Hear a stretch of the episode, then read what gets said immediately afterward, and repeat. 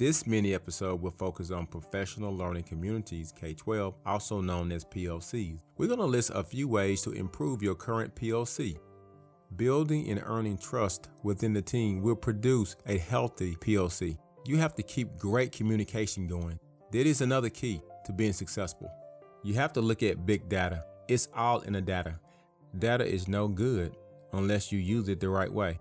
Data has to be analyzed with projection models of growth. Most school systems invest in such platform models to help growth in professional development.